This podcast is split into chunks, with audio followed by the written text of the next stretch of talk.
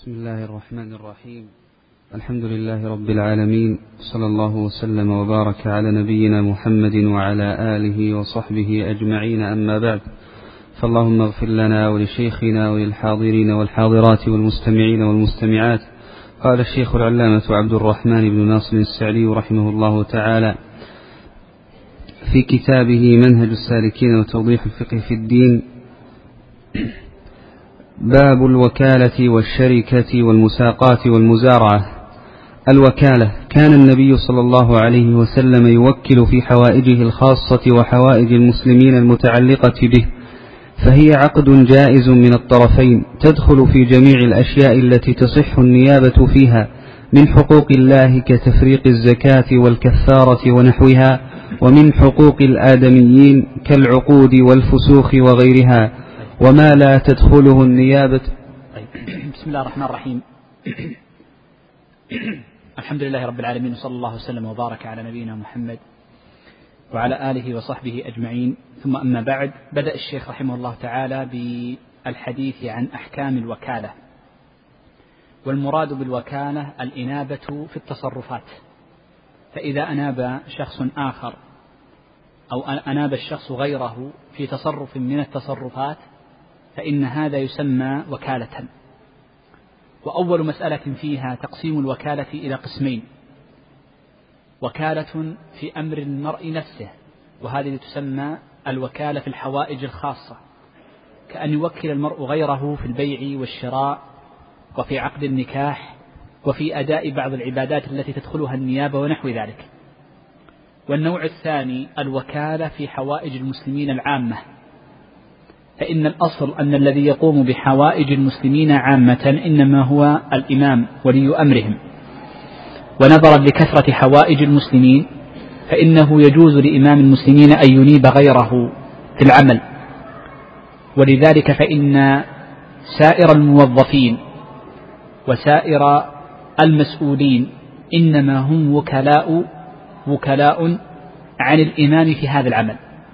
ولذلك لا تستغرب حينما يتكلم الفقهاء على أن القضاء عقد تولي القضاء عقد فإنه عقد بين الإمام وبين القاضي ينيبه عنه أو يكون نائبا عنه في فصل الخصومات. إذا فإن تولية القاضي عقد كما إن تعيين الموظف عقد عقد عقد عمل وهو أجرة يأخذ عليها أجرة. وعقد وكالة في التصرف إذا كان مسؤولا في اتخاذ القرار ونحو ذلك.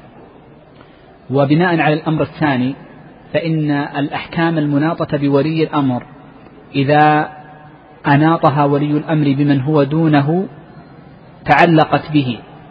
ومن أبسط الأمثلة وأسهلها كثير من الناس يقول إن هذا الأمر يجوز بإذن ولي الأمر مثل الانصراف من العمل ومثل أخذ الإجازة بدون يعني آه، إذن الرسمي ونحو ذلك نقول إن هذا الرئيس لك وهذا المدير عليك ينوب عن ولي الأمر في هذا العمل بخصوصه فيتخذ القرار فيكون نائبا فيه. هذه من الوكالة في الحوائج العامة. المسألة الثانية قول الشيخ رحمه الله تعالى إن الوكالة عقد جائز من الطرفين.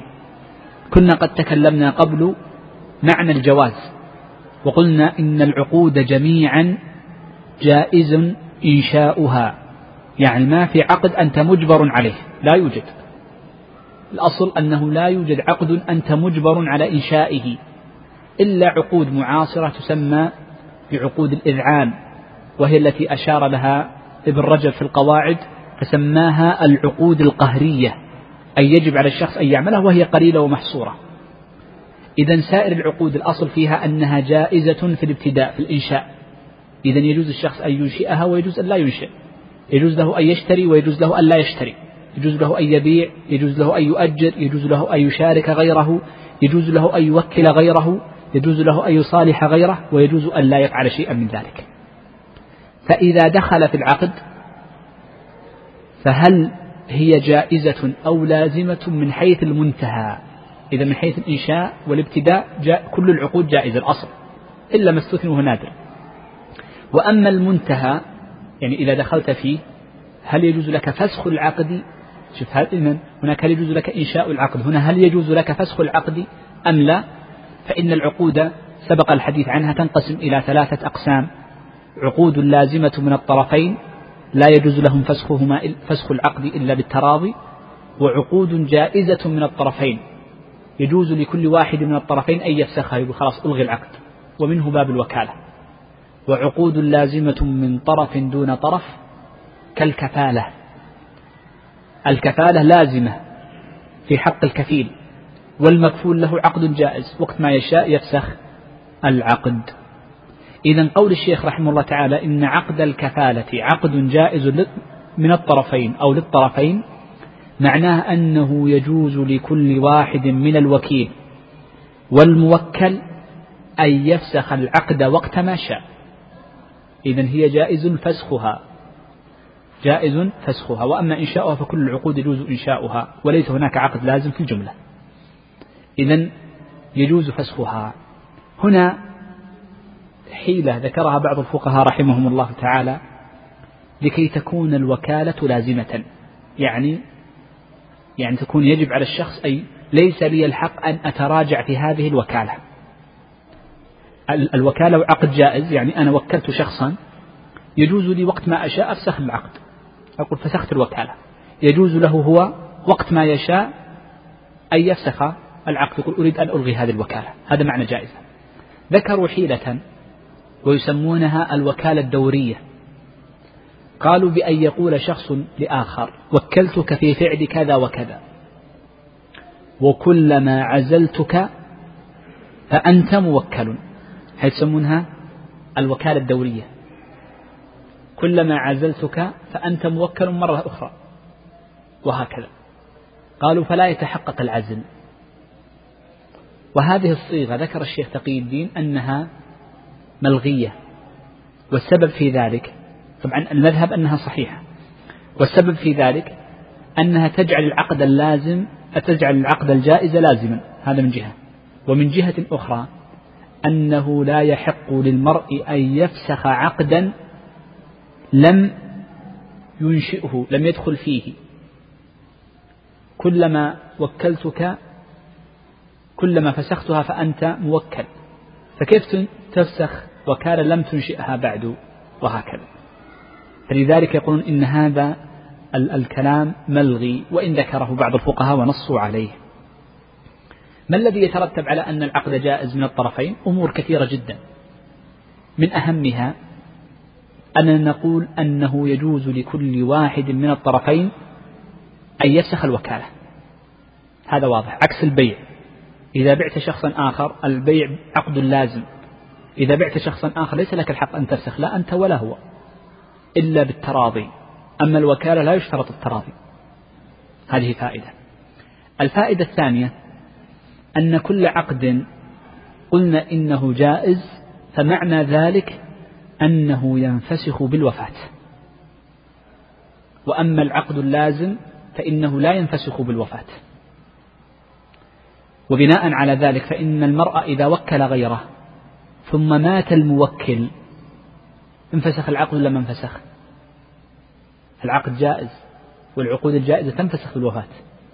العقود اللازمة ما تنفسخ بعتك سيارتي ثم مات أحد المتبايعين خلاص تروح السيارة للوارث. لكن الوكالة خذ قاعدة كل عقود الجائزة تنفسخ بالوفاة. إذا مات الموكل ماذا؟ انفسخت. وبناء على ذلك لو أن الوكيل باع أو تصرف في شيء من الأشياء بعد الوفاة بساعة أو بنصف ساعة هل يصح تصرفه؟ ما يصح لأنها منفسخة. طيب مات الموكل مات الموكل تنفسخ الوكالة؟ طيب إذا قلنا لا ما تنفسخ ما الذي يحدث؟ مات الرجل.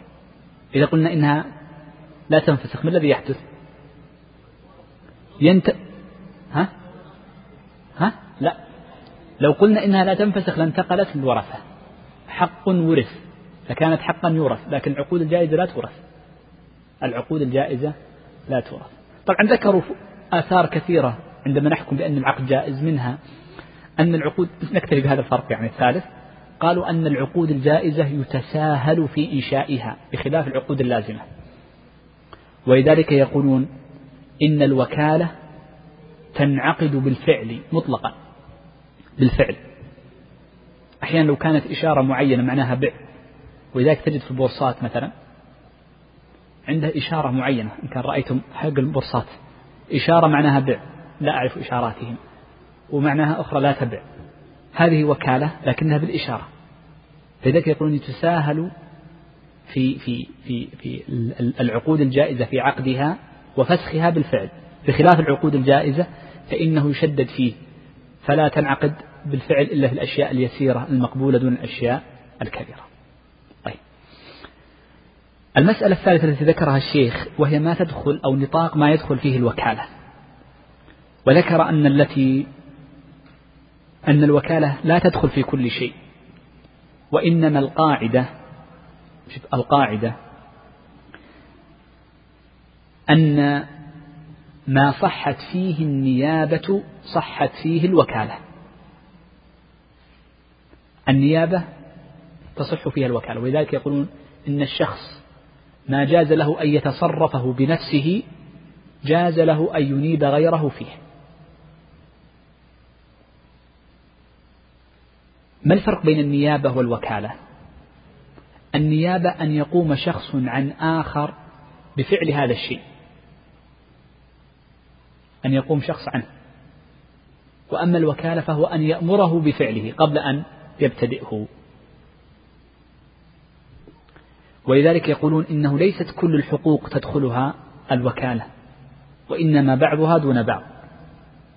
فنبدأ أولا بحقوق الله عز وجل التي تدخلها النيابة ثم نذكر الحقوق التي لا تدخلها النيابة. حقوق الله عز وجل تدخلها النيابة كثيرة. منها قالوا تفريق الزكاة. فالزكاة عبادة لله عز وجل فتفريقها تدخله النيابة. أما إخراجها فهل تدخلها النيابة؟ شوف الفرق بين الإخراج وبين التفريق. التفريق أخرجت الزكاة وفصلتها. فيجوز أن توكل غيرك فيها. النيابة لماذا؟ لأن الساعي يأتي فينوب عنك بأمر من ولي الأمر ينوب عنك بأخذ, بأخذ الزكاة ويفرقها هذه نيابة بما أن هناك شخص ممكن أن ينوب عنك بأمر ولي الأمر بدون كمال إرادتك فإذا يجوز الوكالة في هذا الفعل. إذا ما دام جاز في تفريقها فيجوز في فيها الوكالة. طيب انظر في إخراجها. كيف يكون في إخراجها؟ تحسب زكاتك فإذا زكاتك 500 ريال. فتتصل على أخيك فتقول أخرج عني الزكاة. وكلته عنك في الإخراج من ماله هو. فهل تجزئ أم لا تجزئ؟ يقول نعم تجزئ. على الصحيح أنها تجزئ ولكنها تكون دينا من باب الدين. طبعا هذا على قول من يرى أن الزكاة ليست متعلقة بالعين وأما من يرى أن يعني تكون متعلقة بالذمة وأما من يرى أن الزكاة متعلقة بالعين فيجب أن يكون المال من نفس العين. طيب. الأمر الثاني من الحقوق قالوا الكفارات.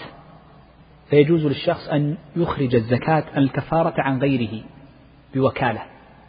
النيابة كيف جاءت؟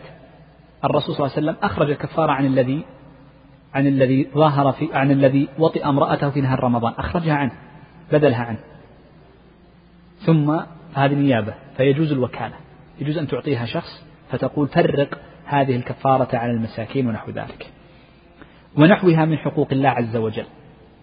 حقوق الله التي يجوز فيها النيابة قالوا سبق معنا تذكرون في الصيام قلنا إنه لا يشرع أن يصوم امرؤ عن آخر إلا في النذر خاصة. قالوا بما أنه تجوز النيابة فيه فتجوز فيه الوكالة. يجوز فيه الوكالة عندهم الذين توسعوا في هذا الباب. يجوز فيه الوكالة لكن لا يجوز في أخذ الأجرة. وذاك النبي صلى الله عليه وسلم لما قال من مات وعليه صوم صام عنه وليه جاز لأوليائه أن يوكلوا شخصا يصوم عنه عليه شهرين. جاز أن يوكلوا شخصا يصوم عنه من غير أجرة. لو كان بأجرة لكان عقد إجارة وهذا لا يجوز الأجرة على القربات. طيب. قال ومن حقوق الآدميين العقود يعني إنشاء سائر العقود يجوز التوكيل فيها كالبيع والشراء والنكاح. قال والفسوخ الفسوخ مثل الطلاق ومثل الإقالة في العقد والإبراء من الدين هذه الأمور الثلاثة كلها تسمى فسوخا. رحمك الله. هذه الأمور الثلاثة كلها فسوخ. الطلاق فسخ. على قول عدد من الفقهاء ومن الفقهاء من يرى أن الطلاق عقد رفع به أثر العقد الأول وهو النكاح والخلاف لفظي الطلاق والإقالة فسخ والإبراء من الدين فسخ. قال وما لا تدخله النيابة من الأمور التي تتعين على الإنسان وتتعلق ببدنه هو تتعلق بالجسم فإنه لا يجوز فيها الوكالة. قال كالصلاة. فالصلاة مطلقا لا يجوز لامرئ أن يوكل غيره فيها لا فريضة ولا نافلة لا عن حي ولا عن ميت مطلقا. طيب انظر هذه المسألة. على القول بأنه يجوز أن يهدي المرء ثواب الصلاة لغيره. أليست هذه نيابة؟ نيابة ولا ليست نيابة؟ ليست نيابة لأنك أديت الصلاة أهديت الثواب لم ليس العمل بخلاف الصوم. من صام من مات وعليه صوم أهدى آه، من مات وعليه صوم صام عنه وليه. هذا إهداء للثواب إهداء للثواب. فرق بين إهداء الثواب وبين النيابة عن الشخص. طيب. قال والطهارة فلا يتطهر شخص عن آخر مطلقا ولا أن يوكله أن يتطهر عنه. قال والحلف وهي الأيمان. فكل شيء كان من باب الأيمان فإنه لا تدخله النيابة. من الأيمان النذور فلا تدخل فيها النيابة. من الأيمان القسامة في إثبات الحقوق لا تدخلها النيابة. لا تدخلها النيابة مطلقا. من الأيمان أيضا اللعان فلا يجوز لشخص أن يوكل آخر ليلاعن عنه زوجته ما يجوز. ما يدخل ما يدخل التوكيل في اللعان لأنه يمين. ولا يدخل في الإيلاء. ولا يدخل في غيرها لأنها كلها أيمان والأيمان متعلقة بالشخص. ما يقول الشخص والله لا يطأ فلان زوجته. إيلاء. ما يسمى إيلاء. المولي هو الذي يحلف على أن لا يطأ زوجته أكثر من أربعة أشهر. واضح؟ إذا ال- ال- اليمين الشخص هو يحلف على نفسه. واللعان هل هو شهادة أم أيمان؟ هي أيمان موثقة أو شهادات موثقة بأيمان. طيب. قال ونحوها مما لا تدخله النيابة لا تجوز الوكالة فيه. طبعا والقسم بين الزوجات. لماذا القسم بين الزوجات؟ قالوا لأنه متعلق ببدنه هو. فالذي يجب عليه أن يقسم هو الزوج والذي يقسم لها هي الزوجة. فالقسم والمبيت وهما حقان للزوجة لا تدخل فيها الوكالة لأنها متعلقة بالبدن. يجب بدنك هو الذي يقوم بهذا الشيء مثل الصلاة. آه، من الحقوق التي فاتتنا هناك حقوق لله عز وجل لم تفتنا وتدخل فيها النيابة حقوق الله عز وجل قالوا الحدود. فإن الحدود حق لله عز وجل فتدخل فيها النيابة إثباتا وتنفيذا. إثباتا للحدود مثل ما قال النبي صلى الله عليه وسلم لأنيس واغدوا يا أنيس إلى امرأة هذا. فإن اعترفت. هنا إثبات. أناب ولي الأمر غيره في إثبات الحد. وتنفيذا فإن اعترفت فارجمها. فجعله إقامة للحد. نعم. تفضل شيخ. قال رحمه الله ولا يتصرف الوكيل في غير ما أذن له فيه نطقا أو عرفا. طيب. هنا مسألة ثانية وهي مسألة تصرف الوكيل في غير ما أذن له. ما ما أذن له قد يكون أذن له في شيء معين يعني في عين معينة دون ما عداها. يقال له بع هذه السيارة. مفهومه لا تبع غيرها. إذا قد يؤذن له في عين دون ما عداها. وقد يؤذن له بعقد دون ما عداه. يقال له بع. ولم يقال له اشتر مثل عروة بن الجعد البارقي رضي الله عنه النبي صلى الله عليه وسلم قال له اشتري ولم يقل له بع الشاة التي اشتريتها. هذا الثاني. والأمر الثالث أن يكون أذن له بشرط معين. يقال له اشتر سيارة حمراء أو اشتر سيارة وصفها كذا موديل كذا. إذا ثلاثة أشياء. الأمر الأول في العين التي تصرف فيها. الأمر الثاني في نوع العقد الذي أذن له فيه. الأمر الثالث في الشروط المتعلقة به. نبدأ أولا في غير العين التي أذن له فيها. من تصرف في عين لم يؤذن له فيها فالأصل أن تعم أن تصرفه باطل. ما يجوز الشخص أن يبيع عن غيره. من أهل العلم وهذه أجاز الشيخ من باب التوسع والثاني أوضح من أدخلها في تصرف الفضولي قال فيكون تصرفه موقوفا. أنا وكلت واحد يدخل لبيتي ويبيع مثلا الكرسي فأخذ الكرسي وأخذ الفرشة وأخذ كل شيء وباعه. باع الذي طلبت منه وغيره. قالوا فما ما زاد موقوف على إذني. المذهب أنه باطل واختيار شيخ الإسلام أنه موقوف على الإذن الأصيل. أما الكرسي فهو خلاص ما دام باعه باعه خلاص تم العقد ليس لي أن أتراجع فيه لأنه تم البيع. ما عداه موقوف على الإجازة هذا الواحد. الثاني قلنا أن ينشئ عقدا بخلاف العقد الذي أمره به مثل عروة بن جعد رضي الله عنه حيث البخاري أن النبي صلى الله عليه وسلم أمره أن يشتري أعطاه دينارا ليشتري شاة فاشترى شاتين ثم باع إحدى الشاتين بدينار. فرجع النبي صلى الله عليه وسلم بشاة ودينار. فقال النبي صلى الله عليه وسلم بارك الله لك في بيعك. هذا الرجل لم يأمر النبي صلى الله عليه وسلم بالبيع ومع ذلك فعله. قالوا فهو موقوف أيضا على الصحيح ليس باطل التصرف وإنما هو موقوف على الإذن. إن شاء أمضى العقد إن أعجبه وإن شاء قال لا ما أعجبني. خلاص رجعني مالي. فينفسخ العقد أو نحكم ببطلان لأنه موقوف والوقف في حكم البطلان. إذا لم يعني يأذن به صاحبه. الحالة الثالثة إذا اشترط شرطا قالوا فإن خالفه الوكيل بأن فعل ما هو أفضل منه أخير له أخير له من حيث الشرط من غير ضرر عليه ما زاد عليه في السعر لزم. طلبت سيارة 2008 فاشترى لي 2009 ولم يكن يعني نعرف أن هذا أخير لي ليس لي قصد في هذه السيارة بهذا قالوا يلزم إذا كان قد فعل ما هو أخير. أما إن فعل ما هو دون فإنه يكون موقوفا أيضا على رضاه. إن شاء أمضاه وإن شاء فسخه. إذا متى يكون لازم وإن خالف؟ إن ماذا؟ نعم إن أعطاه يعني أو أو إن أعطى شرطا أو فعل شرطا أخير من شرط الوكيل. طيب هنا مسألة تتعلق بهذه ولا أريد أن أطيل كثيرا من عندنا الشركة. لو أن امرأ وكل صنفوا لي إياها في أي تصرف من الثلاثة. لو أن امرأ وكل آخر بشيء فقام الوكيل بتوكيل غيره. الوكيل وكل غيره.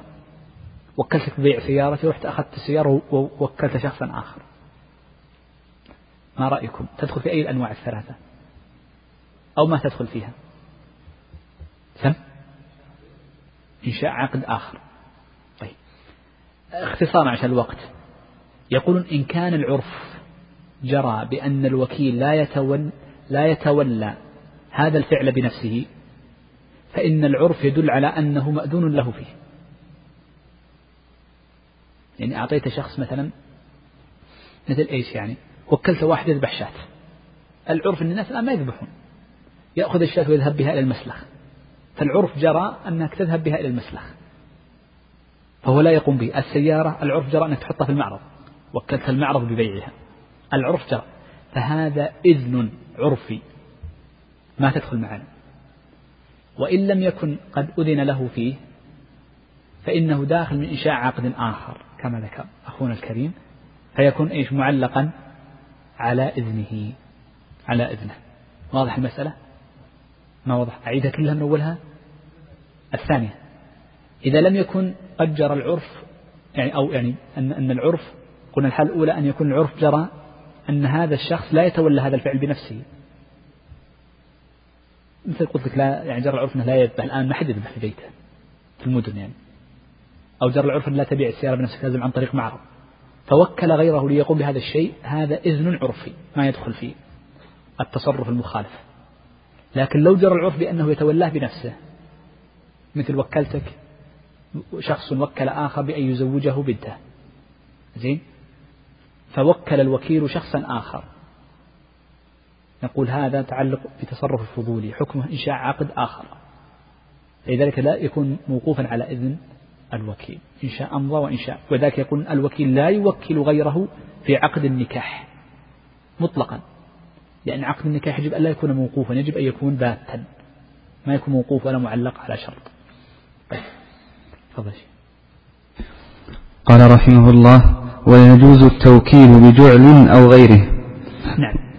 قالوا يجوز التوكيل الأصل فيه أنه مجاني. هذا توكيل تبرع. ويجوز أن يكون في مقابل أجرة. إن أجرة بالشهر. فيقول أنت وكيلي في كذا وكذا وكذا ولك في كل شهر كذا فتكون أجرة ما تكون جعالة. ويجوز أن تكون جعالة إذا وغيره أي بأجرة. ويجوز أن تكون جعالة. متى تكون جعالة؟ قال إذا أنهيت العمل فلك كذا. شوف الفرق. متى تكون أجرة؟ إذا جعلها على الوقت أو مقدار العمل. وأما الجعالة فإذا كانت في النهاية. بع سيارتي إذا انتهيت من بيعها وبعتها فلك كذا. إذا لم يبعها لا شيء له. لكن أنت وكيلي في كذا ولك في كل شهر كذا. أصبحت أجرة. ما أصبحت جعالة. طيب. من أمثلة الجعالة. قالوا لو قال شخص لآخر بع هذه السلعة التي لي بخمسة وما زاد فهو لك. أنا بخمسة. ما زاد عن خمس ريالات مئة مئتين كلها لك. ما رأيكم؟ أول شيء هذا الزائد ماذا يسمى؟ جعالة أو أجرة. جعالة لماذا؟ لأنها على النتيجة. بعها بخمسة ما بعت مالك ولا ريال. إذا هي على النتيجة ليست على العمل وليست على الزمن. طيب. الجعالة هنا هل هي مقدرة أم ليست بمقدرة؟ قد ما يربح ولا خمسة مسكين ما يجي شيء. هل تجوز أم لا تجوز؟ ما رأيكم. فيها غرض؟ يقولون الجعالة يتساهل في مقدار الجعل في بعض الصور ومنها هذه الصورة. ولذلك جاء في البخاري أن النخعي أو غيره قال إن هذه الصورة جائزة فهي مفردات المذهب واختيار الشيخ أنها جائزة. في الغالب أن الشخص لما يدخل يعرف أن هذه بخمسة أن السوق سوف يبيعها بستة. يعرف كم مقدار الربح. لذلك يقولون هو جائز الصحيح أنه جائز. وهذا معنى قوله أو غيره أي بمثل الصورة التي ذكرت لكم أو بمثل الأجرة. سمشة. قال رحمه الله هو كسائر الأمناء لا ضمان عليهم إلا بالتعدي أو التفريط. ويقبل قولهم في عدم ذلك باليمين. طيب. يقولون الوكيل انتبه هذه مسألة تحتاج إلى تقييد. الوكيل إن كان بلا أجرة ما أخذ أجرة فإن يده يد أمانة. مطلقا. وإن كان أخذ أجرة فإن يده يد الصانع. ويد الصانع يد الصناع تسمى لأنها أجرة عمل. مقابل أجرة أو جعالة. وهل يد الصناع هؤلاء تكون يدهم يد أمانة أم يد ضمان؟ فيه خلاف بين أهل العلم والصحيح أنها يد أمانة إلا في الإثبات كما سيأتي. ولذلك يختلف الحكم بين إذا كان بأجرة أم لا. فالأصل أنه كسائر الأمناء. ما معنى الأمناء؟ أنه لا يضمن سواء فرط سواء يعني يعني لا يف سواء لا يفرط عفوا لا يضمن مطلقا إلا إذا تعدى هو وفرط في حفظ الأمانة. مثل هذه تحفظ بطريقة معينة ولكنه لم يحفظها بهذه الطريقة فإنه يسمى تفريطا أو تعديا. نعم تفضل. قال رحمه الله ومن ادعى الرد من الأمناء فإن كان بجعل لم يقبل إلا ببينة وإن كان متبرعا قبل قوله بيمينه. طبعا قوله ويقبل قولهم في ذلك مع باليمين. لماذا قبل قولهم باليمين؟ لأنه هو أقوى المتداعيين. دائما الذي يده يد أمانة القول قوله. والذي يده يد ضمان فإن القول قول خصمه. قول قول خصمه. طيب. هنا نتكلم عن قضية الإثبات أن الوكيل إذا ادعى الرد قال أنا رددت. وقال الموكل لا لم آخذها منك. فإن كان قد أخذ أجرة أو جعلا على الوكالة فإن القول يكون قول الموكل. القول قول الموكل. وبناء على ذلك لا يقبل قول الوكيل إلا بدليل بين شهود أو ما في حكمهم كالكتابة. وإن كان الوكيل متبرعا يعني بلا أجرة فالقول قوله لأن القاعدة التي ذكرت لكم قبل قليل دائما القول قول الأمين إذا كان العقد من عقود الأمانات. وأما العقد إذا كان من عقود المعاوضات فإنه لا يكون قول قول من في حكمه. فعقود الأمانات تختلف عن عقود المعاوضات في من القول قوله في من القول قوله. نعم. لأنها انتقلت بالجعل إلى عقد معاوضة. الشركة. وقال صلى الله عليه وسلم يقول الله تعالى أنا ثالث الشريكين ما لم يخن أحدهما صاحبه. فإذا خانه خرجت من بينهما رواه أبو داود. فالشركة بجميع أنواعها كلها جائزة ويكون الملك فيها والربح بحسب ما يتفقان عليه إذا كان جزءا مشاعا معلوما. نبدأ بهذه.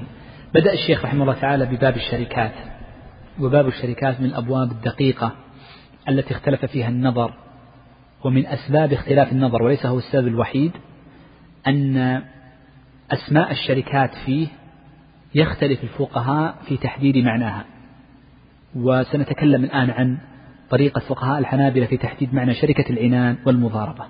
فالعنان مثلا عند الحنابلة لها معنى مختلف عند الحنفية والمضاربة عند الحنابلة والجمهور لها معنى مختلف عند الشافعية حتى أن الشافعي يقول الجمهور والحنابلة يقول شركة المفاوضة صحيحة. فيأتي الشافعي فيقول إذا لم تكن شركة المفاوضة باطلة فلا أعلم شيئا في الدنيا باطل كيف تقول أنت صحيح وإذا يقول أفضل الباطل؟ ما السبب؟ أن هذا يقصد شيئا وأولئك يقصدون شيئا آخر. ولذلك من الإشكالات في باب الشركة أن الفقهاء يختلفون وإن اتحدت الأسماء لكنهم يختلفون في معانيها. سنقتصر على ما مشى عليه فقهاء الحنابلة.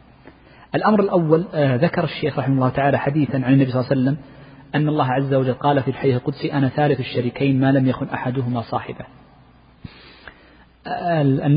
النبي صلى الله عليه وسلم حكى عن الله عز وجل أن الشريك يجب عليه أن يكون أمينا مع شريكه صادقا معه.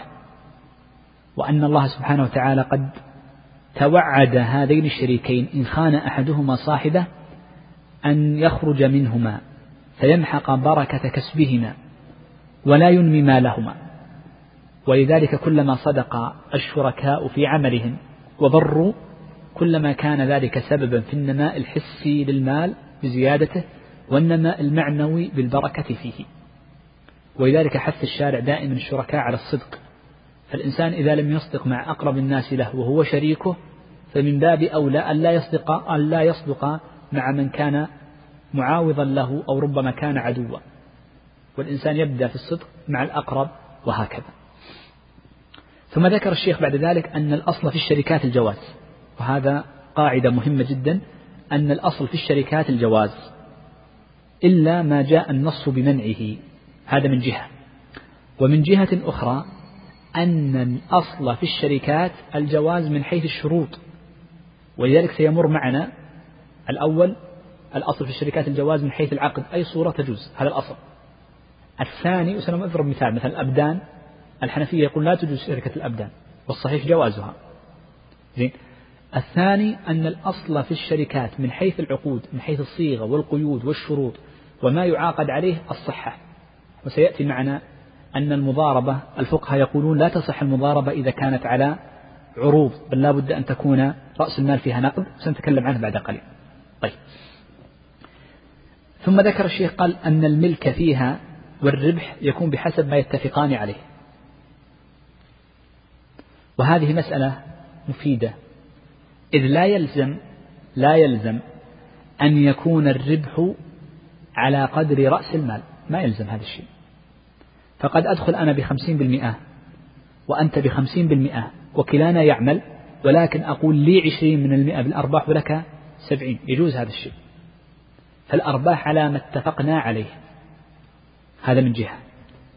ورأس المال لا يلزم فيه التساوي فيجوز أن أدخل بقليل وأنت بكثير أدخل بريال وأنت بمليون يجوز. ولا يلزم أن يكون الربح على رأس المال بالنسبة والتناسب ما يلزم بل بحسب ما يتفقان عليه. لكن له شرط واحد أن يكون ذلك مشاعا أي الربح. يجب أن يكون الربح مشاع. يجب أن يكون الربح مشاع. كيف يكون الربح مشاعا؟ يعني ما أقول إذا دخلت معك في شركة لك خمسمائة في كل شهر. هذا ليس ربحا مشاعا. هذا مال مقطوع. ولذلك بعض الناس يعمل مع عامل في محل فيقول أنا وأنت شركاء. يقول طيب. فيقول له العامل سأعطيك في كل شهر ألفين. هل هذه شركة؟ لا ليست شركة. ليست شركة. هذا عقد معاوضة من عقود البيع الأجرة. أدخلها فيما يناسبها بحسب صورة عقدها. لابد أن يكون بجزء مشاع. الأرباح لك منها كذا وهذا المال لك منه كذا. إذا الجزء المشاع يكون في المال وفي الأرباح. طيب. طيب هنا مسألة تتعلق في الإشاعة في المال. قالوا إذا دخل اثنان بعروض على القول بجواز العروض. يعني دخلت أنا بسيارة وأنت بسيارة ثم دخلنا بها من باب المتاجرة فيها بيعا وشراء. يقولون يجب أن تحدد كم نسبة الشركة بينك وبينهم يعني دخلت بسيارة نبدأ نفتح معه سيارات بدأنا بسيارتين مني سيارة ومنك سيارة. يجب أن تقول أن أنا لي نصف الشركة ملكا ولك نصفها ملكا أو ترى أن سيارتي أغلى فأقول مني ثلثي الملك ومنك الثلث. يجب أن تحدد النسبة لأن العين سوف يذهب مع تقليب العين. طيب تفضل. قال رحمه الله فدخل في هذا شركة العنان وهي أن يكون كل من كل منهما مال وعمل وشركة المضاربة بأن يكون من أحدهما المال ومن الآخر العمل وشركة الوجوه بما يأخذان بوجوههما من الناس وشركة الأبدان بأن يشتركا بما يكتسبان بأبدانهما من المباحات من حشيش ونحوه وما يتقبلانه من الأعمال وشركة المفاوضة وهي الجامعة لجميع ذلك وكلها جائزة. أه سأبدأ الآن سأذكر لكم قاعدة نفهم بها أنواع الشركات الخمس. الحقيقة ليست خمس وإنما هي أكثر. حتى قال الزركشي في شرح الخرقي إن الشركات عددها كبير جدا. تستطيع أن تولد من هذه عددا كثيرا جدا من الشركات. وسأذكر لكم كيف نولد. الشخص يجوز له أن يشارك غيره في واحد من ثلاثة أمور. إما في المال وإما في العمل وإما في الذمة. خلنا نشرح معنى هذه الثلاثة ثم نذكر ترتيب الشركات فيها. يتشاركان في المال أعطيك مال وتعطيني وتدخل بمال. هذا مال مع مال واضح المال. أنا أبذل مال وأنت تبذل مال. لنقول نقد أنا أبذل ألفا وأنت تبذل ألفا. هذا مشاركة مال. المشاركة بالعمل أنا أعمل وأنت تعمل وما اكتسبناه يقتسم بيننا. عمل. كلاهما يعمل. الذمة شوف الذمة ما اكتسبته أو بوجهي بذمتي اسم التجاري هذه ذمة. اسم التجاري ما أخذته بناء على أننا اثنين كفيل لك في المال هذه ذمة. فإنه ممكن أن يتشارك بشروط ستأتي بعد قليل وضحت معنى الذمة؟ يعني شيء تأخذه بوجهك بذمتك بما اختصصت به الاختصاص. طيب. أول خلينا نقسم ما الذي تكون فيه الشركات. نقول أولا إذا كان اثنان قد اشتركا في مال فقط بدون عمل ولا ذمة. بمال فقط. بدون عمل ولا ذمة. مثالها واضحة جدا جدا جدا. أعطني مثال أنا وأنت اشتركنا في مال فقط لم نعمل شيئا. لا غير الأسهم. الأسهم ما فيها شركات كل سهم محدد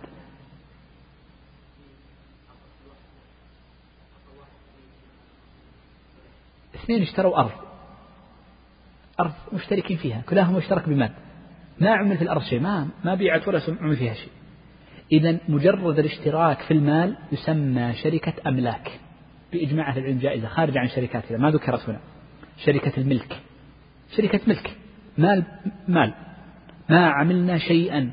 ما تاجرنا. شوف ما تاجرنا. العمل هو التجارة. لم نتاجر لم نحمل ولم ننزل شيئا. إنما هي ملك. شركة الأملاك. شركة الأملاك نشتري أنا وأنت شيء. ثم نبيعه. ينباع بعدين ما ينباع. إذا هذه تسمى شركة ملك. هذه خارجة عن الشركات ما يتكلمون عنها الفقهاء لأنها واضحة ولا تحتاج إلى أي إشكال. الأمر الثاني خلينا نبدأ بها منفردة المشاركة بالعمل فقط. شوف اثنين في السوق. حمالين يحملون على ظهورهم. يحملون على ظهورهم. فقال أحدهم للآخر اعمل أنت اليوم هذه ثمان ساعات وأنا سأعمل نفس اللحظة ثم إذا انتهى اليوم نجمع أجرتنا ونقسمها بيننا بالنصف.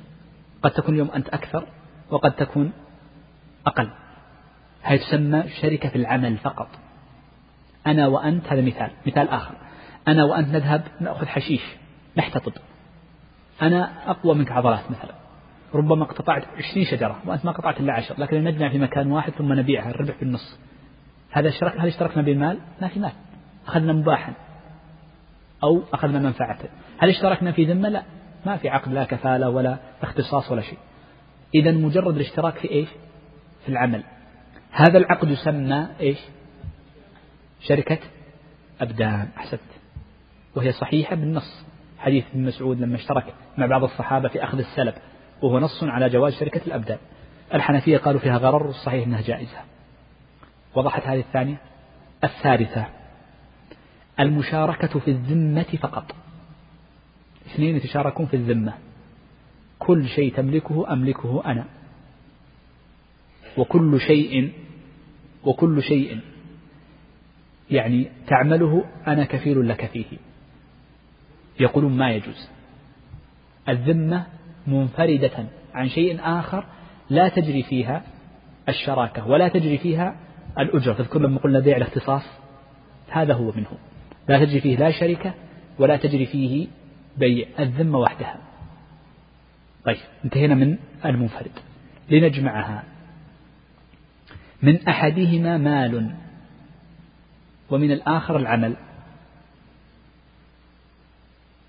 واحد يدفع المال الثاني لم يدفع شيئا وإنما قدم العمل فقط.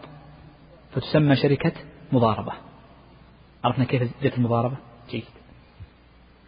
من من منهما جميعا المال ومنهما جميعا العمل. عنان ممتاز.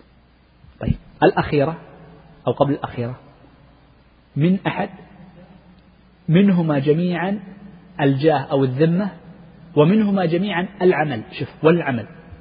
لابد يكون معه عمل أو يكون معه مال. فإن كان معه عمل فهي شركة الوجوه. زين. وإن كان معها مال فهي وجوه وعنان هنا جاء خلط الشركات. فإن كانت ذمة ومال وعمل فهي المفاوضة. الاشتراك في الثلاثة. وضحت الأخيرة؟ واضحة أو أعيدها إذا اشتركوا في الثلاث طيب الشافعي لما قال إن كانت شركة المفاوضة باطلة فلا أعلم شيئا باطلا. ماذا يقصد؟ قالوا يقصد الاشتراك المطلق. الاشتراك المطلق مثل ما قلنا في الذمة بأن يقول أنا وأنت كل شيء تملكه وكل شيء يكون في ذمتك وكل شيء تكتسبه بيدك فأنا وأنت فيه شركاء النص بالنص. كل شيء تملكه اليوم بكرة بعده أي شيء تملكه ليست مقيدة بعمل مخصوص. فهذا الذي نقول إنه باطل. هذا الذي حمل عليه كلام الشافعي اللي هي مطلقة. بعض المعاصرين يسميها المفاوضة الشيوعية. أنا وياك مشتركون في كل شيء. طيب. إذا يقول الشيخ شركة العنان قبل أن نختم هي أن يكون من كل منهما مال وعمل. وإن أضيف للمال والعمل ذمة فتكون شركة مفاوضة. شركة مفاوضة. طيب. شركة المضاربة يكون من أحدهما المال ومن آخر العمل. طيب. لو كان المال منهما جميعا والعمل من أحدهما ما رأيكم؟ هذه يسمونها عنان ومضاربة. كذا مخلوطة. إذا قلت لكم أنها ممكن خلط أكثر من شركة كما قال الزركشي هذه تسمى عنان ومضاربة معا. طيب. قال وشركة الوجوه بما يأخذان بوجوههما مع الناس أي مع المال أو مع العمل من أحدهما. وشركة الأبدان بأن يشترك بما يكتسبانه بأبدانهما من المباحات من حشيش ونحوه وما يتقبلانه من الأعمال. وشركة المفاوضة هي الجامعة لكل ذلك وكلها جائزة. نعم. تفضل ناخذ آخر جزئية قال رحمه الله ويفسدها إذا دخلها الظلم والغرر لأحدهما كأن يكون لأحدهما ربح وقت معين وللآخر ربح وقت آخر أو ربح إحدى السلعتين أو إحدى السفرتين وما يشبه ذلك. نعم. يقول الشيخ إنه إذا دخل الغرر على الشركاء من حيث الربح يعني لم يكن الربح فيه مناسبا لعملهما أو ما تشارك فيه. فإنها في هذه الحالة تفسد الشركة. ومثل ذلك بمثال قال كأن يكون الربح لأحدهما في وقت دون وقت. تشاركنا في محل يقول في شهر محرم ربحه لك وشهر صفر ربحه لي. يقول ما يجوز. لأنه ربما اختلف السوق بحسب يعني حاجة الناس وما في حكمه. أو قال الربح في السفرة الأولى في المضاربة لك وفي السفرة الثانية لي. يقول ما يجوز. بل يجب أن يكون مشاعا يجب أن يكون مشاعا. طيب هنا مسألة تتعلق بالغرر وهذه تأتي كثيرا جدا. سأتكلم عنها في الدرس القادم عندما نتكلم عن قضية المساقات والمزارعة وعلاقتها بالشركات والأجرة وفيها تقرير شيخ الإسلام. لكن نفهم هذه المسألة لتعلقها بالمضاربة. أو سأذكر مسألتين تتعلقان بالمضاربة وهي مهمة جدا. المسألة الأولى وهي السهلة. أن فقهاء الحنابلة يقولون إن المضاربة من شرطها من شرطها أن يكون رأس المال فيها نقدا. فلا يجوز رأس المال أن يكون عروض. ما يجوز عندهم أن يكون عروض. ما يجوز أعطيك سيارة أقول خذ هذه السيارة وبعها ثم تاجر لي فيها. ما يجوز. يجب أن أعطي فلوس. لماذا قالوا هذا الشيء؟ قالوا لكي نستطيع أن نفرق بين عقد الإجارة وبين عقد الشركة. فالمضارب نظرا لأنه يشبه الأجير يشبه الأجير أو الوكيل بأجرة الذي يبيع عن غيره السلعة. فنقول إنه إذا باعها عنه فإنه أجير يأخذ الأجرة. وأما إذا كانت نقدا فإنها تكون شركة لإمكان ال ال ال ال ال الإشاعة فيها وإمكان الشراكة فيها. هذا كلام المذهب. واختيار الشيخ تقي الدين وهو الصحيح. أنه يجوز في المضاربة أن يكون رأس المال فيها عروضا. فيجوز أن أدخل معك في شركة بدل ما أعطيك فيها نقد أعطيك فيها سيارة أعطيك فيها فرش مكيت. لأن العبرة بالقيمة وليس العبرة بالذات.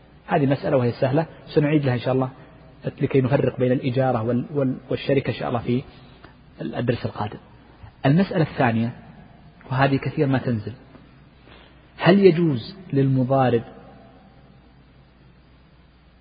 أو أحد الشريكين إذا كان عاملا ليس شريكا بمال فقط هل يجوز له أن يشترط جزءا من المال؟ يعني أنا وأنت شركاء. أعطيتك مال لكي تضارب به. الربح بيننا النصف بالنصف أليس كذلك؟ هل يجوز أن تقول أريد مع النصف آخذ منك راتب شهري؟ كأنه ربح مضمون. ليس ربحا مشاعا. فجمعت بين ثنتين. بين ربح مضمون وبين ربح مشاع. لو كان ربح مضمون أجرة فقط هذه إجارة. انتهينا منها. وكالة بأجرة. وضحت الصورة يعني أعطيتك مال تاجر فيه. لو كان أعطيك كل شهر راتب هذه وكالة بأجرة فتكون عقد إجارة انتهينا منها. ولو كان بمشاع ما الذي يكون؟ عقد إيش؟ شراكة شراكة مضاربة. لو جمعت بين الثنتين هل يجوز الجمع بين الأجرة والشراكة؟ نعم الفقهاء يقولون لا يجوز. والصح سم؟ يجب إيه ولذلك أحدهما يبطل الآخر. ما الضعيف منهما؟ الشركة في العقد الشركة باطل فليس له إلا أجرة المثل. هذا كلام جمهور العلماء وهو كثير جدا.